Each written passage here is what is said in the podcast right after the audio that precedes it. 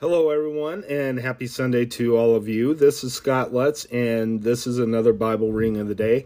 Today we are in Psalm 41, 1 through 13, and then we'll go to 1 Corinthians 5, 1 through 13. So let's go ahead and read the scripture. For the director of music, a psalm of David. Blessed is he who has regard for the weak. The Lord delivers him in times of trouble. The Lord will protect him and preserve his life. He will bless him in the land and not surrender him to the desire of his foes. The Lord has sustained will sustain him on his sick bed and restore him from his bed of illness. I said, O Lord, have mercy on me, heal me from for I have sinned against you. My enemies say I of me in malice. When he when will he die and his name perish? Whenever our one comes to see me, he speaks falsely while he hears gather gather slander slander. Then he goes out and spreads it abroad. All my enemies whisper together against me. They imagine the worst for me, saying, A vile disease has beset him. He will never get up from the place where he lies. Even my close friend, whom I trust, who, whom I trusted, he who shared my bread his, has lifted up his heel against me. But you, O Lord, have mercy on me. Raise me up that I may repay them. I know that you are pleased with me, for my enemy does not triumph over me. In my integrity, you uphold me and set me in your presence forever. Praise be to the Lord, the God of Israel, for every everlasting to everlasting. Amen and amen. Let's go ahead and head to your New Testament reading.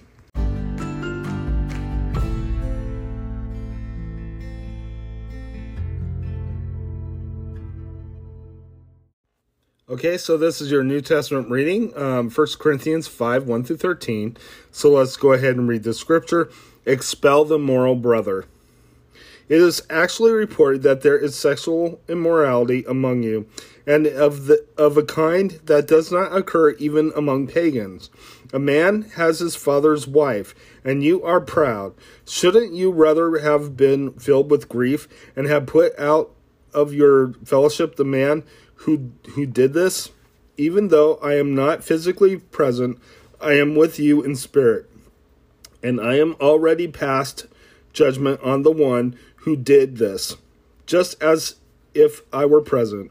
When you are assembled in the name of our Lord Jesus, and I am with you in spirit, and the power of our Lord Jesus is present, hand his, this man over to Satan, so that the sinful nature may be destroyed and, ha- and his spirit saved on the day of the Lord. Your boasting is not good. Don't you know that a time that a little yeast works through whole bat through the whole batch of dough? Get rid of the old yeast that you may be a new batch without yeast, as you already as you really are. For Christ our Passover lamb has been has been sacrificed. Therefore let us keep the festival not with the old yeast, the yeast of malice and wickedness, but with the bre- with the bread without yeast, the bread of of sincerity and truth. I have written you in my letter not to associate with sexually immoral people.